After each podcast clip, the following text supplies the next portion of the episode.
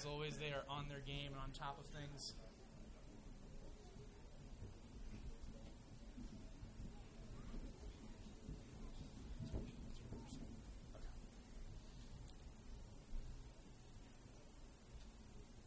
As they are heading back, I'm going to take a moment now to introduce Rick. Now, some of you are hopefully getting familiar with Rick. Rick is a friend of Providence from the Twin Cities, so he has come down to balmy Kansas City out of the cold white north. But he is a pastor friend. He serves as the senior pastor of Sovereign Grace Church in Bloomington, Minnesota, on the south side of the cities there. And he is a pastor in Sovereign Grace Ministries, our family of churches. And specifically, Rick serves as the regional leader for the upper Midwest region that we're a part of. And so he provides care and counsel for all the pastors in his region. And so that's for the pastors here at Providence as well. And so that means his heart is for this church. It's not just a couple times a year that Rick pops in here and thinks of Providence. Rick thinks of you, this church, this body of believers on a consistent basis. He gives care and leadership and counsel to us, your pastors, and he prays for you, and he's concerned for you. And so it's a privilege to have him with us. He's a part of our extended family, you could say. He's a first cousin in the faith. So we're going to hear now from Rick as he teaches us. So, Rick, thanks for being here.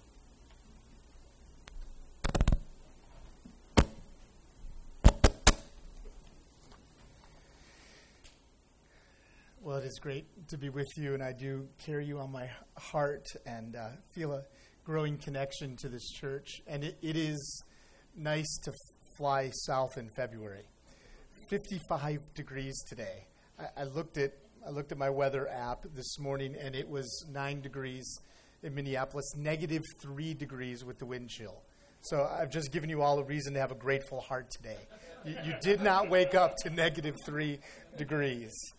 Um, when, when, I come here, I get to uh, hang out with uh, one of my dearest friends, Matthew, which is such a joy. You got to do that yesterday. Got to spend uh, a bunch of time with Matthew and, and Dave and their love for you. And this church was on display as it always is, and got to be part of their thinking and dreaming about the future, and made me excited. And uh, and it's exciting to think about this individual church's future, and it's exciting to think about our future together as a family of churches. I mean, it's, it's no secret that it's been a strange season for our family of churches, a hard season, but there are plenty of reasons to be excited uh, about the future and uh, working together as churches in, in the same region, which in the future Lord willing, is, is going to be done more closely and more intentionally to see the gospel go forth and advance and see churches planted for God's glory. And, and uh, your senior pastor is having a major hand in shaping that future through his work on the Sovereign Grace Ministries Polity Committee. And he's worked hard, and I know you, you know that. And uh, what he's working on, what he's been working on, is going to serve churches, I believe, for generations to come. So what he's been working on is, is really historic. And, uh, you know, by God's grace, your senior pastor has some serious game. And God is using him to serve this church, and he's using him to serve uh, the wider church family. So thank you, Matthew, for all you've done. And wherever Hannah is for all the sacrifices she's made to allow you to do what you did. And you, I know some of you have felt it more than others, your pastor having to be away and having his thoughts in polity and things like that for Sovereign Grace Ministries. But um, boy, I, I think the sacrifice is going to bear lots of fruit into the future. So thank you all. I'm eager to look into God's Word with you. So if you want to turn with me to Hebrews chapter 10. I want to talk this morning about the significance of the church. And uh, I, I'm going to be specific and talk about the significance of what we're doing right now. We, um, we, we call what we're doing now church, don't we? We, we say things like, uh, I'm going to church on Sunday, and, and that makes sense.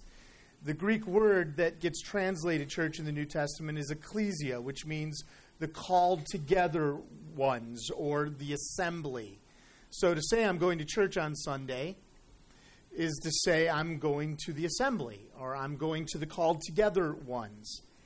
And my agenda this morning is to remind us that this assembly is a really big deal. It's loaded with significance. In, fact, uh, that's exactly what we'll see in our text this morning. Hebrews 10. I'm going to be looking at verses 19 through 25 this morning. There's more here than we'll get into in detail. We're going to be pretty focused this morning. But let me read Hebrews 10, 19 through 25, and, and I'll pray and ask for God's help, and we'll dive in. The author of Hebrews writes this Therefore, brothers, since we have confidence to enter the holy places by the blood of Jesus, by the new and living way that he opened for us through the curtain, that is, through his flesh. And since we have a great priest over the house of God, let us draw near with a true heart in full assurance of faith, with our hearts sprinkled clean from an evil conscience and our bodies washed with pure water. Let us hold fast the confession of our hope without wavering, for he who promised is faithful.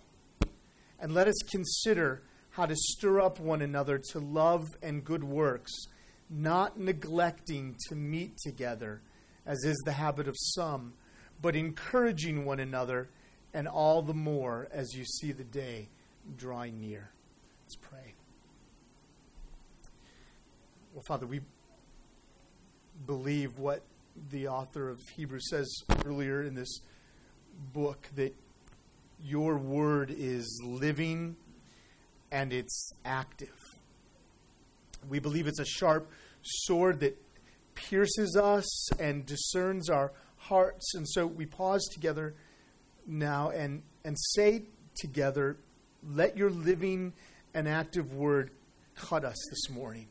Because we know that the cut of your word is like a the cut of a surgeon's scalpel. It's meant only for our good. So let your word succeed in heart surgery this morning. Let it open us. Let it examine us. Let it help us. Let it heal us. Let it strengthen us. Let it encourage us. Do that, Heavenly Father, we ask. Please do that for the good of your church and for the glory of your name that's displayed through your church, this church. In Jesus' name. Amen. Well, there's the command not to neglect to meet together in verse 25. Don't, don't neglect to meet. Don't neglect to assemble. Don't neglect to go to church, to gather as the church. And we're all obeying that command right now. So, congratulations. Well done. Here we are, obeying the command. And obeying this command is what we do, it's, it's what Christians do on Sunday. Many of you have been doing it for as long as you can remember. The Sunday morning routine is almost like breathing. Even for those who aren't part of the Christian culture, what we're doing now is familiar to them. They know that disciples of Jesus go to church, they gather together on Sunday. Now, here's the danger for us. What we're doing right now can grow very familiar. Too familiar, really. We, we can actually get too used to this. It, it can become like breathing so that we hardly notice it. It can lose its significance and all the familiarity so that we, we simply slip into neutral and just go through the motions on Sunday morning. We can obey the command in verse 25 and show up here on Sunday while our hearts are actually far from what the author of Hebrews intends for us when we meet together. And because that's a real danger, I think it's good and necessary to step back and remind ourselves why we gather together and, and why this Sunday morning gathering is so significant. So that's the main question of the morning. Why do we gather? And the answer to that question will reveal to us the significance of what you all do here every Sunday. So I'm just going to give three simple answers to that question that I pray will spark even greater passion in our hearts for this Sunday gathering as we're reminded just how significant this gathering is. For many here, I'm just stirring you up by way of reminder, I know, but we need reminders. So let's ask why do we gather? Well, here's my first answer to that question we gather to encounter God. That's why we gather. As members of His church, we've been given access into God's presence. And that is astounding. We've been singing about that this morning. Verse 19 of our text says, We have confidence to enter the holy places by the blood of Jesus. And then verse 22 says, Let us draw near to God with a true heart, in full assurance of faith, with our hearts sprinkled clean from an evil conscience and our bodies washed with pure water. Jesus died in order to bring us to God. That's the best news of the good news. That's the best news of the gospel. Jesus died in order to bring us to God, and by his blood we come. So the cross of Christ is a doorway into the presence of God for those who believe. Now, it's true that every Christian in this room has the privilege as an individual to draw near to God in full assurance of faith at any time and in any place. You can come into God's presence outside this assembly. Christ purchased that privilege for you. But the point I want to make right now is that God is especially present when we gather together. Ephesians 2 21 through 22 says this In Christ, the whole structure, that is the church, is being joined together, grows into a holy temple in the Lord. In him you also are being built together together. We're being built together into a dwelling place for God by the Spirit. Every individual believer is a temple of the Holy Spirit. Paul says that 1 Corinthians 6:19. But we're not only a temple of God as an individual, we are together, Paul says, being joined individual brick by individual brick into God's dwelling place. And so there is an encounter with the living God available to us when we gather together as the church that's unique.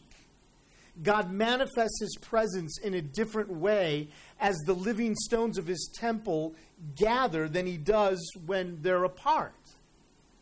So why do we obey the command in Hebrews 10:25 to gather as the church? Answer: Because there is an encounter with God. Am I doing something wrong here? No, it wasn't pushed in all the way. No. Um, th- there's an encounter with God and an experience of His presence that's not available to us otherwise. So Sunday morning is extraordinary. What we what we do here is no ordinary thing. I mean, it can feel routine. It can feel mundane, it can feel familiar, but it's actually mind blowing. Now, let me try to convince you that's true. And I'm going to stay in the book of Hebrews to do it, but let's, let's jump a couple chapters ahead to chapter 12. Look at verses 22 through 24. This text, Hebrews 12, 22 through 24, is what we should have in mind when we come to church on Sunday when we gather each week. This is a description of the gathering that we come to. This is the gathering we join when we walk through those doors. This is a description of reality. Uh, now, it's a reality that we can't see completely with our physical eyes, but it is reality nonetheless. And it is a very significant reality. Let, let's read pausing as we go. But you have come to Mount Zion, to the city of the living God, the heavenly Jerusalem. Wow. So you don't just come to 10113 Lenexa Drive in Kansas on Sunday when you come to gather here. When we gather as the church, we come to Mount Zion. We come to the city of God. Now, there's a sense in which that city is still to come, but there is a sense in which it's already arrived here in Christ. Together, we are citizens of the city of God, enjoying all the benefits of that citizenship. And to gather together as the church is to come to the city of God. And the author goes on, you come to innumerable angels in festal gathering. You see, it's a gathering, and it's a festive gathering. It's a party. There are angels at this gathering, and they're dressed for a party because that's what Sunday morning is. It's a celebration. We join innumerable angels when we gather together on Sunday to celebrate. And not only are there angels there, but look, look at verse 23. And you come to the assembly of the firstborn who are enrolled in heaven. That's every Christian. So, with this gathering, we join every gathering of those enrolled in heaven. And you, the righteous, made perfect. That's every believer who's died and gone to heaven. So, in this gathering, we join with Abraham and Moses and David and James and John and Peter and Paul and Augustine and Martin Luther and Jonathan Edwards and Charles Spurgeon and Martyn Lloyd-Jones. And all the assembly is there to come to God, the judge of all, and to Jesus, the mediator of a new covenant, and to the sprinkled blood that speaks a better word than the blood of Abel. Now, that is a description of a remarkable encounter with God. And it happens corporately. It happens as we gather. It's a gathering. Participation in this Sunday celebration is, in a very real sense, participation in the heavenly worship.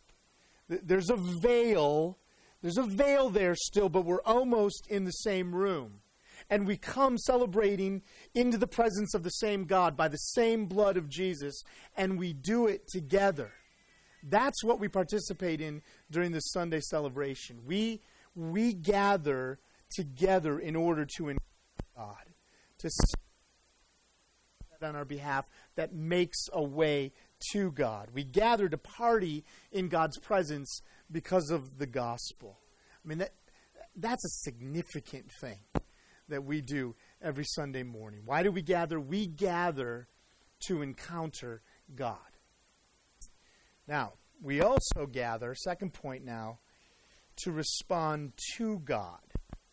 And this is just an obvious follow up to the first point. When we encounter God, we must respond to God. Not responding to God is not an option. In fact, worship is our response to God. To just encounter God via His truth in the songs we sing, the preaching of the word is not enough to be here and just sing the songs and hear the preaching is not enough. It's not enough to just show up. This gathering becomes a festal worship, becomes celebration, it becomes a party as we respond to God. And all true worship is a response to God, to who He reveals Himself to be and to what He's done for us in Christ, and we respond to Him in joy and goodness and humility and gratitude and awe and wonder and reverence and love and all those different responses is worship. Now, if we understand this, that all true worship is a response to God, it will protect us from becoming Pharisees. Remember what Jesus said about the Pharisees? This is what he said, Matthew 15, 8. This people honors me with their lips, but their heart is far from me.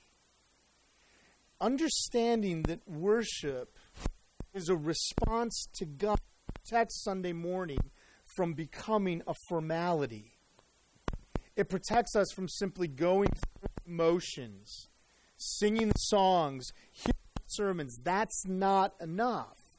But if your flows from an awareness of who God is and what He's done, if it flows from meditation on His greatness, if it flows from joy in His mercy, then singing is worship. The same as. It's only if. We, um. But he's so distracted, I can tell. Every time I move.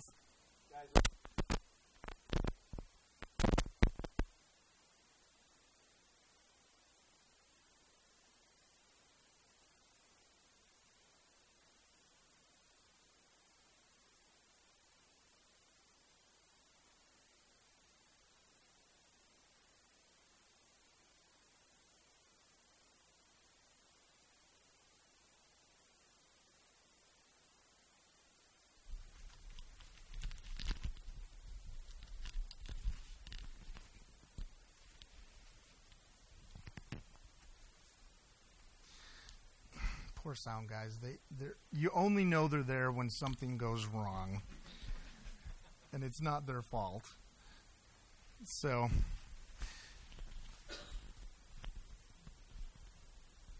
there we go. Now, hopefully, no distractions. preaching. The same is true with listening to preaching. It's only a form of worship if it elicits a response from us. I think we tend to view worship as something we do, which is correct, it's our response. But since preaching is done mostly by Matthew or by me this morning and, and not you, we might fail to realize that preaching is corporate worship. Corporate worship is continuing right now. It's just I'm leading worship now, and I'm not singing, for which you should all be very, very grateful. And, and it is an act of worship when you listen with an eager mind and a responsive heart. The, reason it's an act of worship is that you're listening to the Word of God through His Word. You're listening to God speak through His Word, and you're responding to what you hear. So we gather together in order to respond to our encounter with God. And our response, what our heart feels is worship. And this worship protects us from the formality and hypocrisy of the Pharisees. And an understanding that, that we're here to respond to our encounter with God also protects us from legalism, from viewing this celebration as a means of earning God's favor. I think it's easy to slip into the false notion that in worship we work our way into God's presence. I've heard people talk that way. I can't just I can't just come to church and get into God's presence. Well, you know what? That's that's not true. Uh, worship is not a means into God's presence. The finished work of Jesus Christ is the means into God's presence. That's the gospel it's true that in worship, corporate worship in particular, we might become very aware of God's presence. That, that's an amazing mercy, but it wasn't our worship that got us there. Our text this morning makes it plain that it is the blood of Jesus that makes entrance into God's presence possible. We enter through his flesh. We draw near to God because we're sprinkled clean by Jesus' blood. So worship is not a means into God's presence. That's legalism. That's scorning the gospel. Jesus is the means into God's presence. Worship is our joyful response to the fact that God has made a way into his presence through Jesus and worship is our exaltation in the mercy that represents. We don't gather to strive for the goal of entering into God's presence. We gather together to corporately respond to the glorious truth that as the church, we are in God's presence. I love that truth. So we gather to encounter God and we gather to respond to God. And last point here, we gather to strengthen one another. We gather to strengthen and to be strengthened. Verse 24 of our text says, And let us consider how to stir up one another to love and good works. Then the end of verse 25, encouraging one another, and all the more as you see the day, the last day, drawing near. A direct result of obeying the command in verse 25 to gather together is that we're stirred up and encouraged. We come to church to be strengthened and to strengthen. 1 Corinthians 14 26, Apostle Paul says, When you come together as the church, let all things be done for building up. Now, worship is not merely the response to God that takes place when we sing and listen to preaching on Sunday morning only. In other words, we, we don't worship here and then simply go out about our week. Come here, worship, and then go out and live real life. Worship is a way of life. Worship is our day to day, moment by moment response to God. The Apostle Paul tells us that we're to present our bodies as a living sacrifice, which is our spiritual worship, Romans 12 1. And this corporate gathering is a strengthening grace from God to equip us for our daily worship. This is where we get stirred up and encouraged, and that happens when we gather together. Martin Luther once said that uh, when he was at home, in his house that he didn't always experience what he called the warmth and vigor for the things of God. But when he gathered with the church, he said, a fire was kindled. We come to church to catch on fire. That's why we're here. And then we take that fire with us for the rest of the week and we burn bright for Jesus.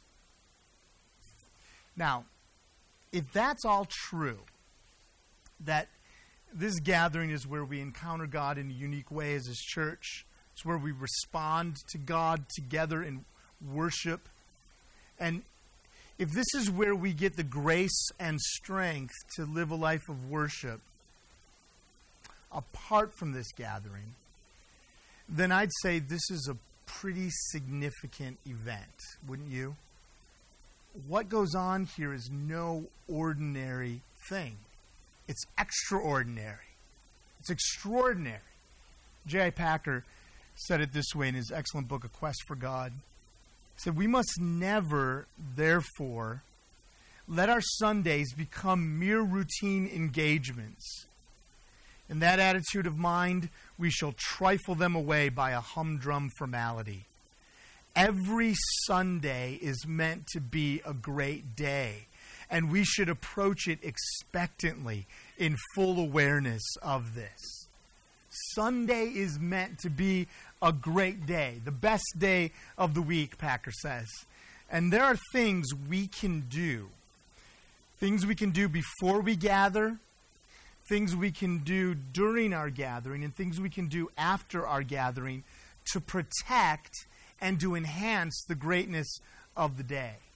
So we're just going to talk very briefly now about preparation for Sunday morning, participation during Sunday morning, and then application of Sunday morning. So preparation, participation, and application before, during, after the gathering. Now, this is just practical, nitty gritty suggestions so that we come to the gathering on Sunday morning with a sense of the significance of what takes place here. So that we come expectant, so that we come full of faith, so that we come with eager anticipation and passion. So, first, preparation before the Sunday gathering. Now, if, if we're going to encounter the God of the universe and respond to that God, the encounter with that God, then my question is shouldn't we prepare for it? On Sunday morning, we have a unique audience with the King of Kings. Not just an earthly king. I mean, if the President of the United States was coming over to your house for dinner, I think you'd prepare. And you probably do more than just move the unfolded laundry out of the living room. But we have an audience with the King of the universe every Sunday. And we participate in that audience with all believers on earth, all believers in heaven, and with innumerable angels. That's something to get ready for. We need to get our hearts ready. And so, very practically, I think it's safe to say that a great Sunday morning begins on Saturday night. The decisions we make about what we do on Saturday night have a tremendous impact on our experience Sunday morning. Now, I'm not interested in laying any unbiblical, burdensome duties on you. I'm just making some suggestions. Like, here are the kind of things I have in mind. So these are nitty gritty. These are really nitty gritty. I suggest that you get as many chores as you can accomplished before Sunday morning. There are a lot of you with young families out there, and I've been through your season of life, and it left me bald on top and gray on the chin. It's hard. It's really hard. It's hard just to get out of the house. It's hard to get anywhere on time. But it can help if we don't wait till Sunday morning to bathe the kids. We don't wait till Sunday morning to do the ironing. We think about what we can do on Saturday night to make Sunday morning as unhurried and unstressful as possible. You do that, and your soul will be more prepared to encounter and respond to God. And, how about this one? Nitty gritty. Get plenty of sleep on Saturday night. I don't know about you, but if I don't get enough sleep, my mind is duller, my emotions are flatter, my fuse is shorter, and that is not a beneficial way to come to the Sunday gathering. If you're going to have a late night out with friends during the week, make it Friday night, not Saturday. Go to bed early Saturday and then get up early Sunday and read the Bible and pray. That's a good way to prepare for an encounter with God. Pray for yourself. Pray for your family. Pray for those who are going to lead in worship in song and worship in the Word. Pray for your brothers and sisters in Christ that they would be strengthened by the gathering. Pray that you'd be alert to opportunities to minister. Pray that unbelievers would show up and get saved. Pray for the spiritual gifts to be unleashed. Those are just ways we can prepare before the Sunday celebration. Nitty gritty, little things we can do that can make a world of difference for our experience on Sunday morning. Now, we need to prepare. We also need to come to Sunday ready to participate. So, now turn to what we can do during the gathering to protect the greatness of it. And, and it's simple come expecting to encounter God come expectantly. And when you do ex- encounter him, respond to him. The way we participate in Sunday morning is by responding. We participate by actually worshiping. Remember what I said earlier merely singing songs and hearing sermons, that's not worship. The, the truth about God in the songs and in the sermons must be responded to we encounter God in that truth. And like I said earlier, not responding to an encounter with God is not an option. We should come expecting to feel things when we encounter God. We should come expecting to feel things like awe and wonder and fear and joy and gratitude and humility. What, whatever response is appropriate to the truth that's being proclaimed. And our response should be visible in how we express ourselves during worship in song. Lack of expression in worship is not a biblical option. The Bible anticipates that our worshipful response to who God is and what He's done for us in Christ will be expressed. And yes, I'm talking about things like clapping and shouting and dancing and raising hands, but not just that. There should be weeping for joy, kneeling down, stunned silence. That's how we participate. We respond to God in a way that's clearly seen through our expression.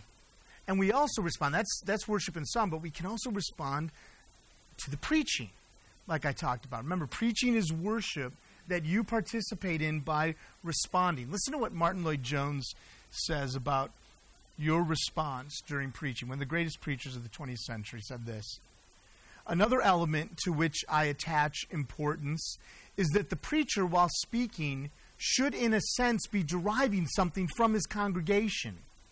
There are those present in the congregation who are spiritually minded people and filled with the Spirit, and they make their contribution to the occasion.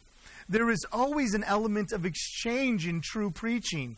There is an interplay, action and response, and this often makes a vital difference.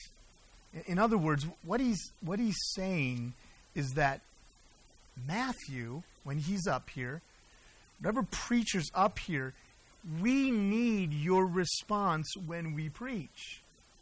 Your response makes a vital difference during the sermon because without it, congregational worship is not taking place. Listen to what Paul says in 2 Corinthians 1:20. He says, "For all the promises of God find their yes in Christ. That is why it is through him that we utter our amen to God for his glory. In other words, the glory of God is at stake in whether or not you utter amen during a sermon. And if you're not talkative, nod your head. You have no idea. A nodding of the head as a response to truth is worship.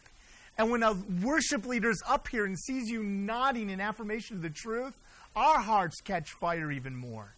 It's a wonderful interplay that happens between a congregation and a preacher in worship. So that's what we do before and during Sunday morning.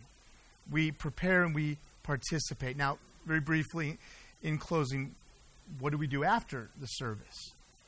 Well, the answer is we, we apply what we've gleaned from the morning. And we have to work, don't we, so that it doesn't fade away as soon as we walk out the doors. That's what happens over and over again. It just fades away as we walk out. As we encounter God on Sunday morning, God anticipates more than an immediate response from us. He anticipates a lasting response. So we go over sermon notes during the week, or if we need to, we re listen to the sermon. We talk about it over Sunday lunch later with our small group. We ask God what lasting effect He wants this particular Sunday morning to have on me individually, my family, my relationships, my small group. We apply. Sunday is the best day of the week because it's the day that we get to gather together as the church and encounter God together, respond to God corporately, encourage and stir up one another and strengthen one another and so this day is worthy of our preparation and our participation and our application. Let's pray.